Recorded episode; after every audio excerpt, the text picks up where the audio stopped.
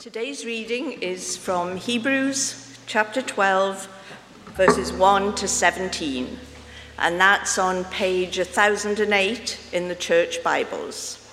Therefore, since we are surrounded by so great a cloud of witnesses, let us also lay aside every weight and sin which clings so closely, and let us run with endurance the race that is set before us, looking to Jesus, the founder and perfecter of our faith, who for the joy that was set before him endured the cross, despising the shame, and is seated at the right hand of the throne of God. Consider him who endured from sinners such hostility against himself, so that you may not grow weary or faint-hearted. In your struggle against sin, you have not yet resisted to the point of shedding your blood. And have you forgotten the exhortation that addresses you as sons? My son, do not regard lightly the discipline of the Lord, nor be weary when reproved by him. For the Lord disciplines the one he loves and chastises every son whom he receives. It is for discipline that you have to endure. God is treating you as sons. For what son is there whom his father does not discipline? If you are left without discipline, in which all have participated, then you are illegitimate children and not sons. Besides this, we have had earthly fathers who disciplined us, and we respected them. Shall we not much more be subject to the Father of spirits and live? For they disciplined us for a short time, as it seemed best to them. He disciplines us for our good, that we may share his holiness. For the moment, all discipline seems painful rather than pleasant, but later it yields the peaceful fruit of righteousness to those who have been trained by it. Therefore, lift your drooping hands and strengthen your weak knees, and make straight paths for your feet, so what is lame may not be put out of joint, but rather be healed. Strive for peace with everyone, and for the holiness without which no one will see the Lord. See to it that no one fails to obtain the grace of God, that no root of bitterness springs up and causes trouble, and by it may become defiled, that no one is sexually immoral or unholy like Esau, who sold his birthright for a single meal. For you know that afterward, when he desired to inherit the blessing, he was rejected, for he found no chance to repent, though he sought it with tears. Thank you very much, Pat. If you have your Bibles open at Hebrews chapter twelve, and this is uh, an extraordinary passage, so we need to pray. Let me do that. Our loving Heavenly Father, there are lots of people here or listening who are in need of endurance, in need of help and strength to keep going in the Christian life. All of us at times in our lives will feel that need acutely. And our privilege as a church family is to help those in our family who are in need at any particular time, lovingly caring for one another, through prayer, the ministry of the word, and in different practical ways. Our Father, what you have to say to us through your word is so very precious, proved time and again, day by day, year by year. It is light and love, comfort and hope and joy, rebuke, exhortation, everything we need for life and godliness. And before us today is a wonderful word that no human author without divine inspiration and intent could write. Words that speak into the most sensitive and vexing situations in our lives in a beautiful and transforming way. We pray that you would help me teach it rightly. But also, will you help us all to listen and receive your word? Help us to trust your word and humbly obey what you say. and give to those who are in need of endurance all the help and strength they need. For it's in Jesus' name that we pray. Amen. Now, the Bible, the Word of God, is real and truthful in what it says about the Christian life. A number of you here are not yet Christians. We're delighted you're here to listen to what it means to be a Christian. And one of the things I want to encourage you to think on is uh, how the Bible describes life. I warrant that it's honest and real and truthful. And today we are in the realm of difficult times in our lives as Christians. Let me just read some of the phrases from the passage. Chapter twelve, verse one, for example, let us run with endurance. It's no sprint. Uh, chapter twelve, verse three, consider Jesus so that you may not grow weary or faint-hearted. twelve four, in your struggle. twelve seven, it is for discipline that you have to endure. And then this wonderful text in verse twelve, lift your drooping hands and strengthen your weak knees.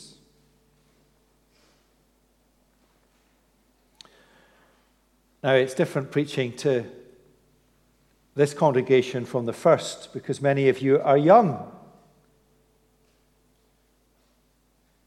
You might not have experienced drooping hands and weak knees. Some of you have.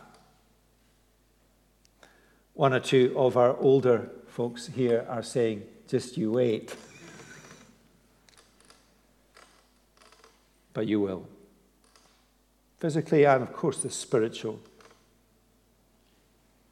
Just listen to these words, the realistic words. Endurance, weary, faint-hearted, struggle, drooping hands, weak knees. The Christian life is often hard. Life is hard. The Christian life is often hard, not a sprint. It is a long-distance endurance race. It is often against the wind, uphill, over obstacles and against setbacks. That's a bit like cycling around Edinburgh. We should add holes in the road. Often against the wind, uphill, over obstacles. Now, there are many joys for sure, times when the wind is at our back or times when we're on a gentle down slope, freewheeling. Uh, and there are times when the clouds break. But oftentimes the race is hard. Now, I was speaking to a runner this week, just to warn you that if you have a conversation with whoever is preaching uh, during the week, Uh, especially in the days immediately before the Sunday, there is a very real possibility, probability, perhaps certainty, that it will appear in a sermon. So the runner this week didn't know I was trying to get some info from him, told me that the race is run in the head just as much as it is run in the legs. I think that's true. Uh, especially a long-distance endurance race. And uh, I confirmed it with uh, one of the other athletes in church this morning who ran the Edinburgh Marathon last year. And uh, he and I were recalling the time that he hit the wall at what, twenty-two miles or whatever it is. And he said, it's true. And I said, what got you through that? And he said, what I knew. I've been there before. I can get through it. I've trained. I know I can get through it. And so it is with a Christian uh, life. And it's striking that the instruction in this passage about how to endure in difficult times is not like kind of kind of tough it out or graft through it or or just get through the pain barrier. It's it's what you know in your head. And the way that the Bible works is it engages our heads, then our hearts, then our legs. So what you know in your head. So there's real truth to take from this passage about running the race in the Christian life. The Bible is honest and realistic, And in the realm of, when it talks about tough times in our lives as Christians, the Bible is not only gracious in pointing us to how we should react and respond to that, but it's very gracious in guarding us and protecting us and helping us about responding in the wrong ways to it. So, for example, when difficulties, hardships uh, beset us in the Christian life, we can be tempted to think that God doesn't care, or that God is punishing us.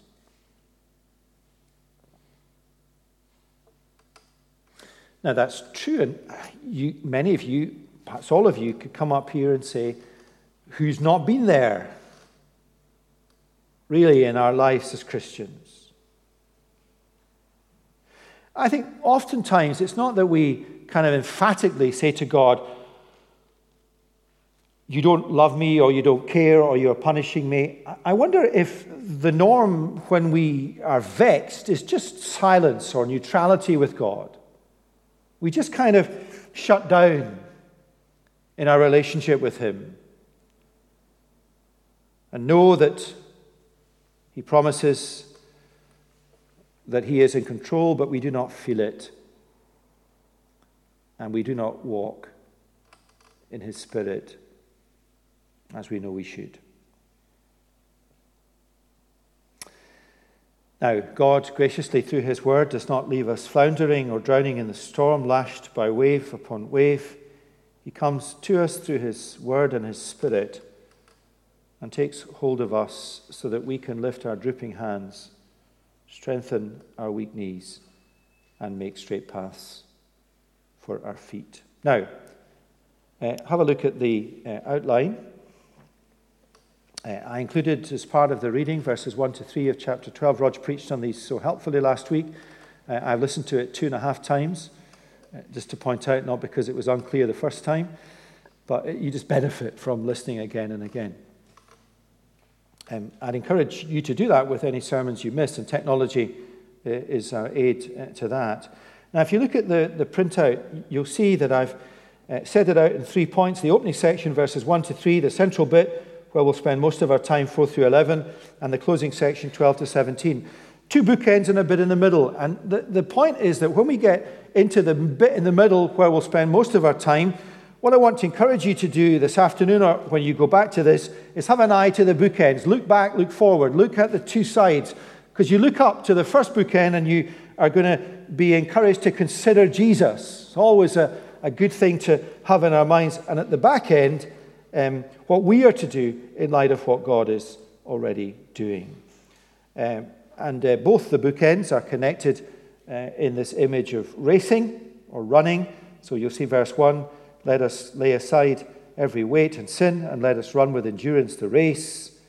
And verse twelve, therefore lift your drooping hands and strengthen your weak knees and make straight paths for your feet. And uh, just to uh, extend the uh, marathon imagery, we have used a lot of running. They may mean nothing to you at all. Um, but th- verse one is, is quite exhortational, isn't it? Is, is run the race with endurance.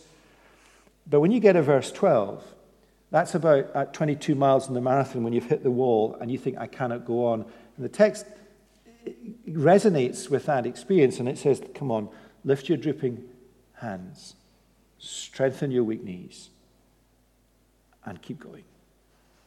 That's really the tenor of it. And off the back of our reflection on difficult times in our lives, God's word is gracious to us. I mean, it doesn't say, come on, sort yourself out. It says, lift your drooping hands, strengthen your weak knees, and keep going. Okay. Right, let me uh, let me get straight into the central section, but perhaps we should read verses one to three first, just to put the first bookend in view, uh, running with endurance the race that is set before us.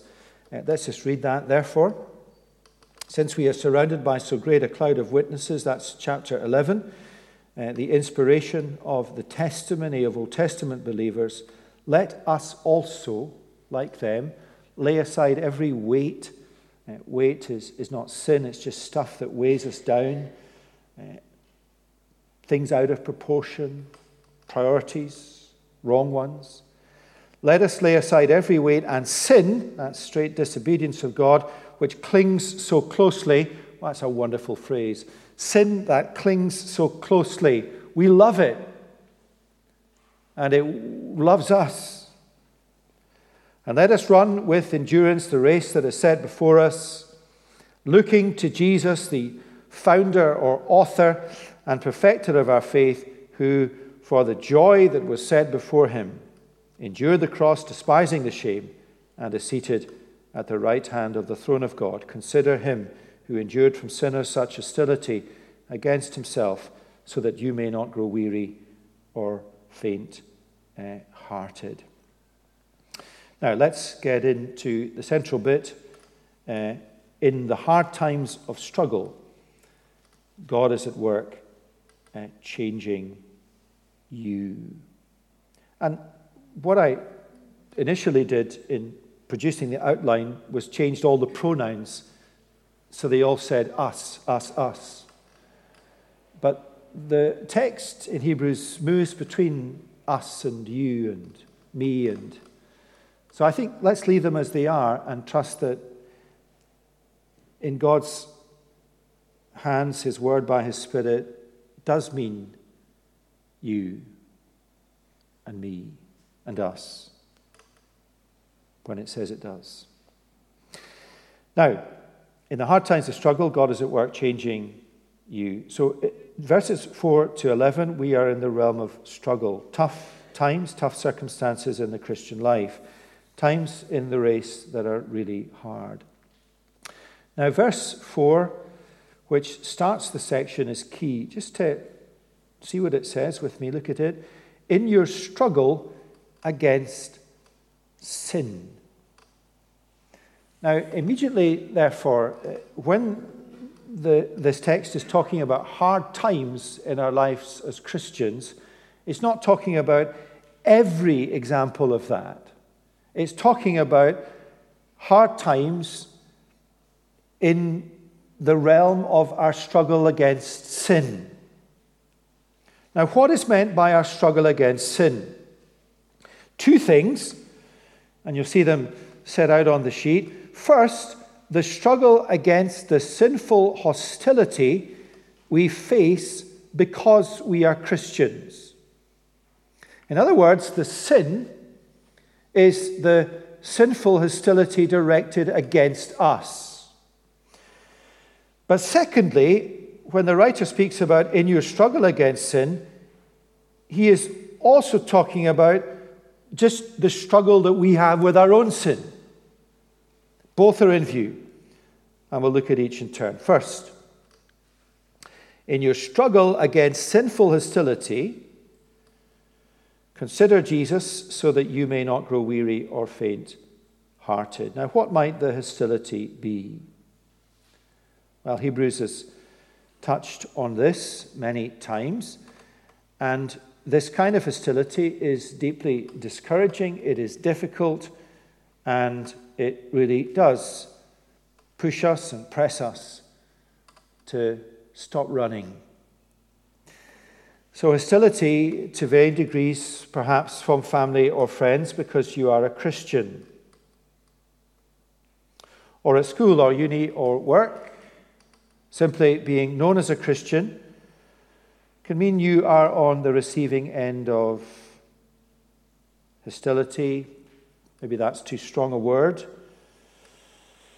Or because you have done something or not done something. Hostility might just be criticism, being made fun of.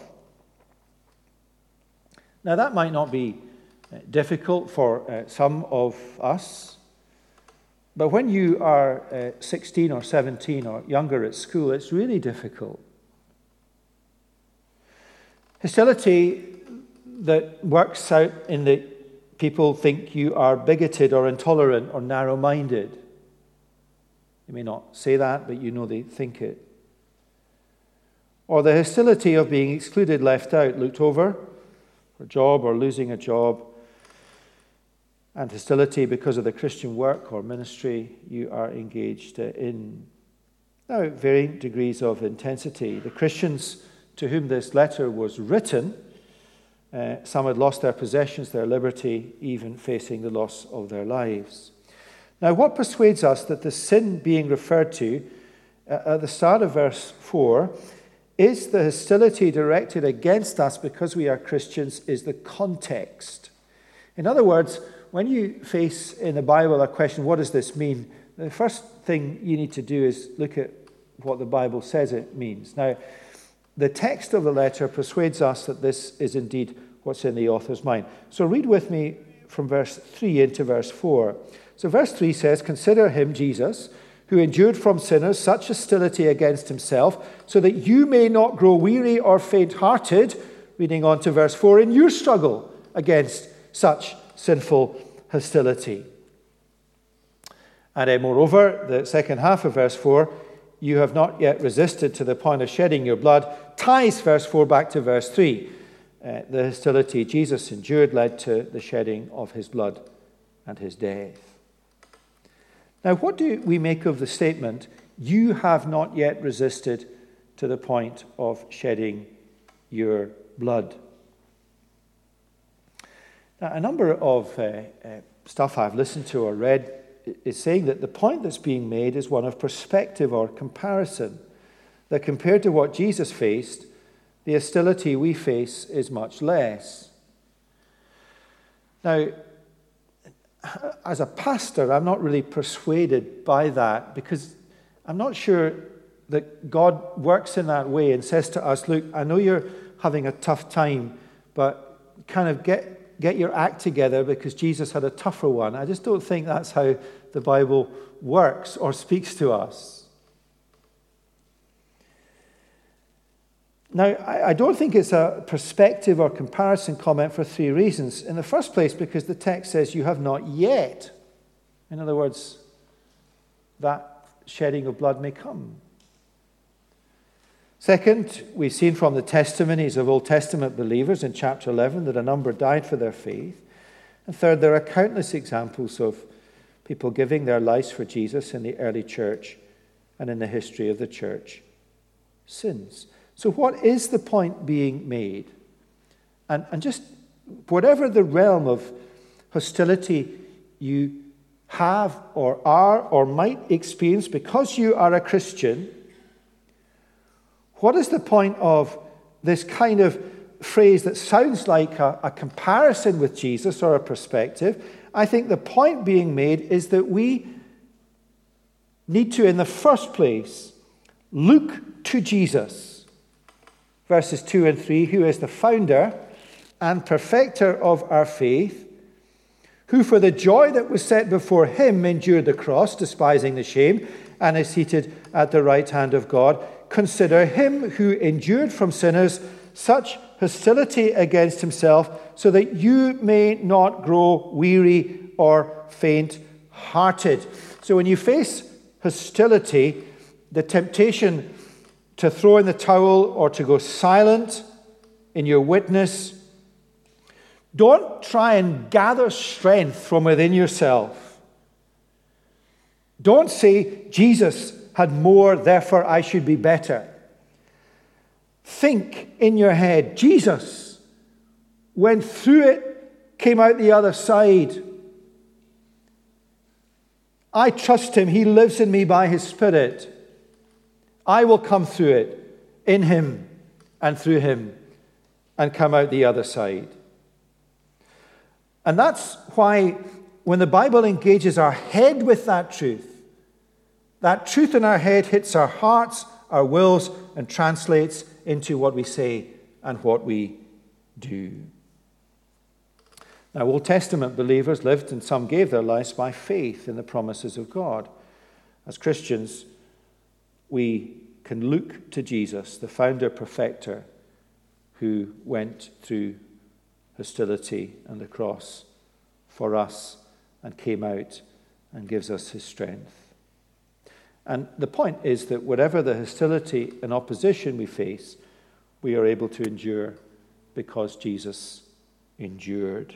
He has gone before us, and his Spirit is imparted into us giving us supernatural power to endure.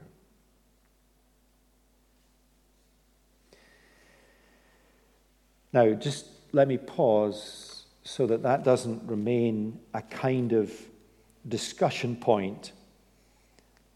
Let me promise you, because God's word promises us, that this is true. As you think on Jesus, as you remember that he has imparted into you his Spirit, as you remember in Hebrews that he is there in heaven as your high priest, praying for you, you will not throw in the towel. You will keep on witnessing and endure and run the race against this hostility. If you try to beat yourself up and say you should be better, or if you try to do it in your own strength, you will fail. Of course we'll fail. Now,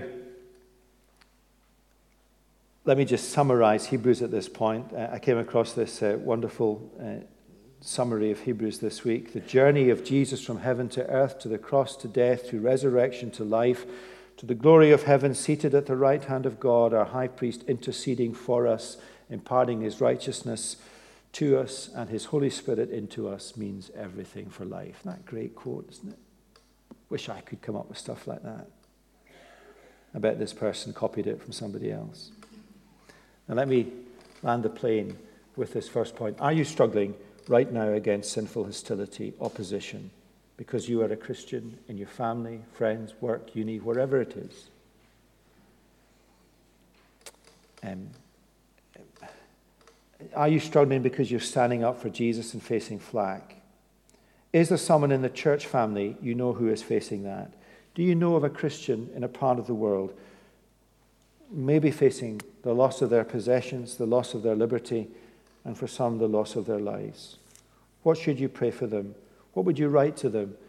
Get a copy of Open Doors and write to them. Write to them. What would you write? What would you write?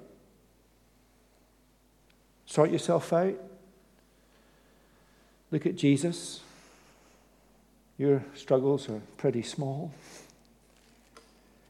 Consider him, who endured from sinners such hostility against himself, so that you may not grow weary or faint-hearted. Jesus, the founder, the perfecter, the intercessor, is our all in all. Rest in him, trust him, consider him, so that you may not grow weary or faint-hearted. This is not sentimentality.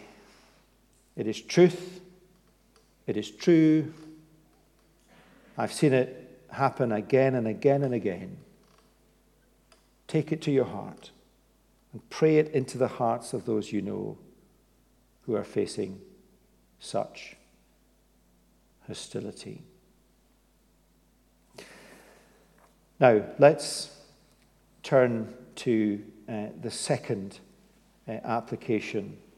And you'll see there my um, short and sharp and snappy title. Uh, in your struggle with sin in your life, see and accept the loving discipline of your heavenly Father is for your good, nurturing holiness and the fruit of righteousness in your life as a child.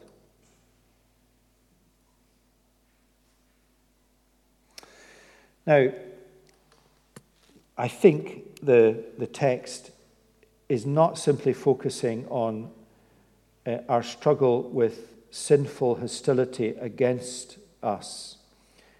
I think the text is also focusing on the struggle with sin in our own lives.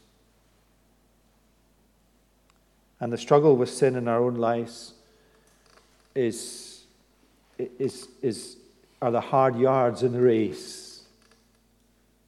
Sometimes so much so that it's like hitting the wall. It's like a weight. Now, how can we be sure that the author intends us to see that he is talking about the sin in our life, the struggle with sin in our own lives. I think we know that from uh, verse uh, one of Hebrews twelve. Um, just uh, you'll see there the second half of the verse. Let us lay aside every weight and sin which clings so closely. That's uh, our sin, our disobedience. So that's very much in the frame. And also from chapter twelve, uh, verses twelve to seventeen, um, you'll see a, a whole list of uh, sins uh, there that are speaking about the sin in our own uh, lives. So sins like disunity, or sins like uh, bitterness, or sins like uh, sexual uh, immorality. So I think the text is speaking about sin in our lives. Now, what particular sins does the author have in mind that uh, weigh us down and hinder us in the Christian life? And again, it's not every sin. Just uh, look with me at verses twelve through seventeen. Let's read them again. Therefore, lift your drooping hands and strengthen your weak knees. Make straight paths for your feet, so that what is lame may not be put out of joint, but rather be healed. Strive for peace with everyone. So what's the sin behind that? Disharmony, disunity. And for the holiness without which no one will see the Lord. See to it that no one fails to obtain the grace of God, that no root of bitterness, bitterness, springs up and causes trouble, and that no one is sexually immoral or unholy.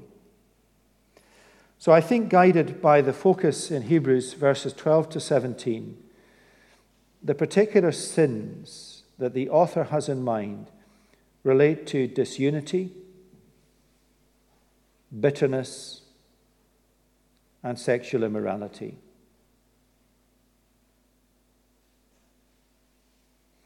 Now, let me just pause at that point again and just say to us as a church, if there are issues going on that relate to disunity, disharmony between people in the church, there is no doubt that that hinders us running the race. There is no doubt about that.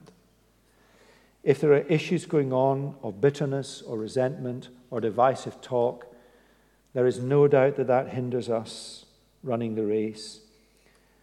And if there are issues of sexual immorality and stuff that we know is wrong and stuff that God is speaking to us about, that hinders us, it hinders us, it hinders others, and needs to be attended to.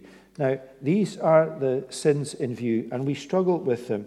Now, the overarching, uh, the overarching principle in verses four to eleven is the discipline of God. What is the discipline of God? It is not punishment. God cannot punish us for our sinfulness because Christ has borne the punishment for our sinfulness. So do not allow yourself ever to deny the central core of the gospel when you think about God's uh, discipline. We are fully forgiven, past, present, and future sins. God's discipline is not punishment, rather it is training in righteousness, that we might become holy and godly, and thereby run the race unfettered, unencumbered, and help others to run the race and be fruitful on the race in this life. Now, when God exerts discipline over us, what is it like? What does it mean that our loving Father disciplines us? Here are, here are practically, I think, what this looks like or feels like. Firstly, the conviction of God's word, that we know God's word is speaking to us. We know that the pronoun you in the text that Sunday is me. We hear God speaking to us. God is convicting us. That's discipline. He's telling us what we perhaps do not want to hear but need to hear. Discipline can also be suffering in our lives. Let me give you uh, an example of that that has always uh, stayed with me. A Christian who could not sleep at night and spent the hours of sleeplessness engaging in what is sexual immorality, and you can work out in your head what that would be. And sleep eluded them until they stopped engaging in what was known to them to be wrong, and that night sleep returned and has never left them. Now, you cannot say, and I'm not saying that sleeplessness means there is sin. And you cannot say that someone laid aside physically is because there is sin. But you cannot emphatically say it is not. It needs wisdom, it needs care, it needs perspective. But God may allow us to experience physical suffering because He wants us to deal with issues in our life that prevent us running the race or prevent others running. His discipline can be a lack of fruitfulness or usefulness. Why is it that the ministries I engage in just don't seem to have any fruit? Again, that's not a definitive principle. There are many prominent Christian leaders whose ministries have been very fruitful, and all of a sudden they crash out. God is very capable of drawing a straight line with a blunt pencil. But usually there comes a point where He stops. God's discipline can mean a lack of joy in our lives as Christians. How do we view God's discipline? And the text here is clear, and you can read it. It is the loving care of our Father. What is its purpose? What is the purpose of God's discipline? Read verse ten with me. Verse ten b, it is for our good, that we may share His holiness. For the moment, all discipline seems painful rather than pleasant, but later it yields the peaceful fruit of righteousness to those who have been trained by it. God's discipline means that we are sanctified, made holy, Christ-like, godly, in life and in speech, and yields the peaceful fruit of righteousness. And that is what God is trying to fashion in us all of the time. And as we experience the struggle with sin, and as we feel God's discipline upon us, it is only so that we become holy and display the fruit of righteousness in our lives.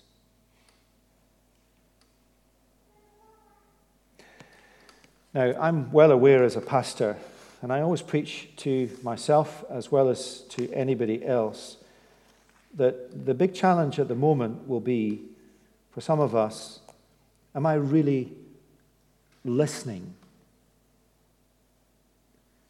Am I really listening to God?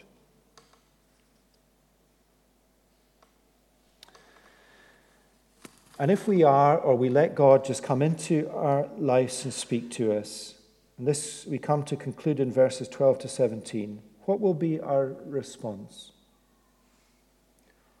What will we do? Well, we will accept that what God is doing in us is for our good, and we will, as it were, get onto the escalator and stand where God is working in our lives. And that's why the text concludes with the exhortation and the imperative, twelve to seventeen. Lift your drooping hands. Strengthen your weak knees. This is now us, yeah? What God is doing is lifting up our hands. What God is doing is strengthening our weak knees. God is setting before us straight paths for us to walk on, walking in the Spirit. God is welling up with us a desire for peace and reconciliation and holiness and dealing with bitterness and sexual impurity. And what we are to do is to lift up the hands that are being lifted, to strengthen the we's that are being strengthened, to make straight paths for our feet and walk on the path that God is putting before us, to strive for the peace and holiness that God is inspiring us to strive for by his Spirit. And then, wonderfully, to look around the church and to look out for those who need this encouragement and see to it that no one fails to obtain this grace from God. Now, please listen, and please start walking again. This is not running. This is you emerging from the wall at twenty-two miles, walking, then jogging, then running. Don't chuck in the towel. And here's the warning: the path from weariness to bitterness is but a short step. The path from indifference to sin to immorality is but a short step. And the path from refusal to repent. And we've all resisted the need to repent in our lives. But the continual refusal to repent, month after month, year after year, can lead to the inability to repent. Now, don't let that frighten you. Just put that thought out of your mind and get up and lift your hands and strengthen your knees and start walking and sort stuff out. Let's pray.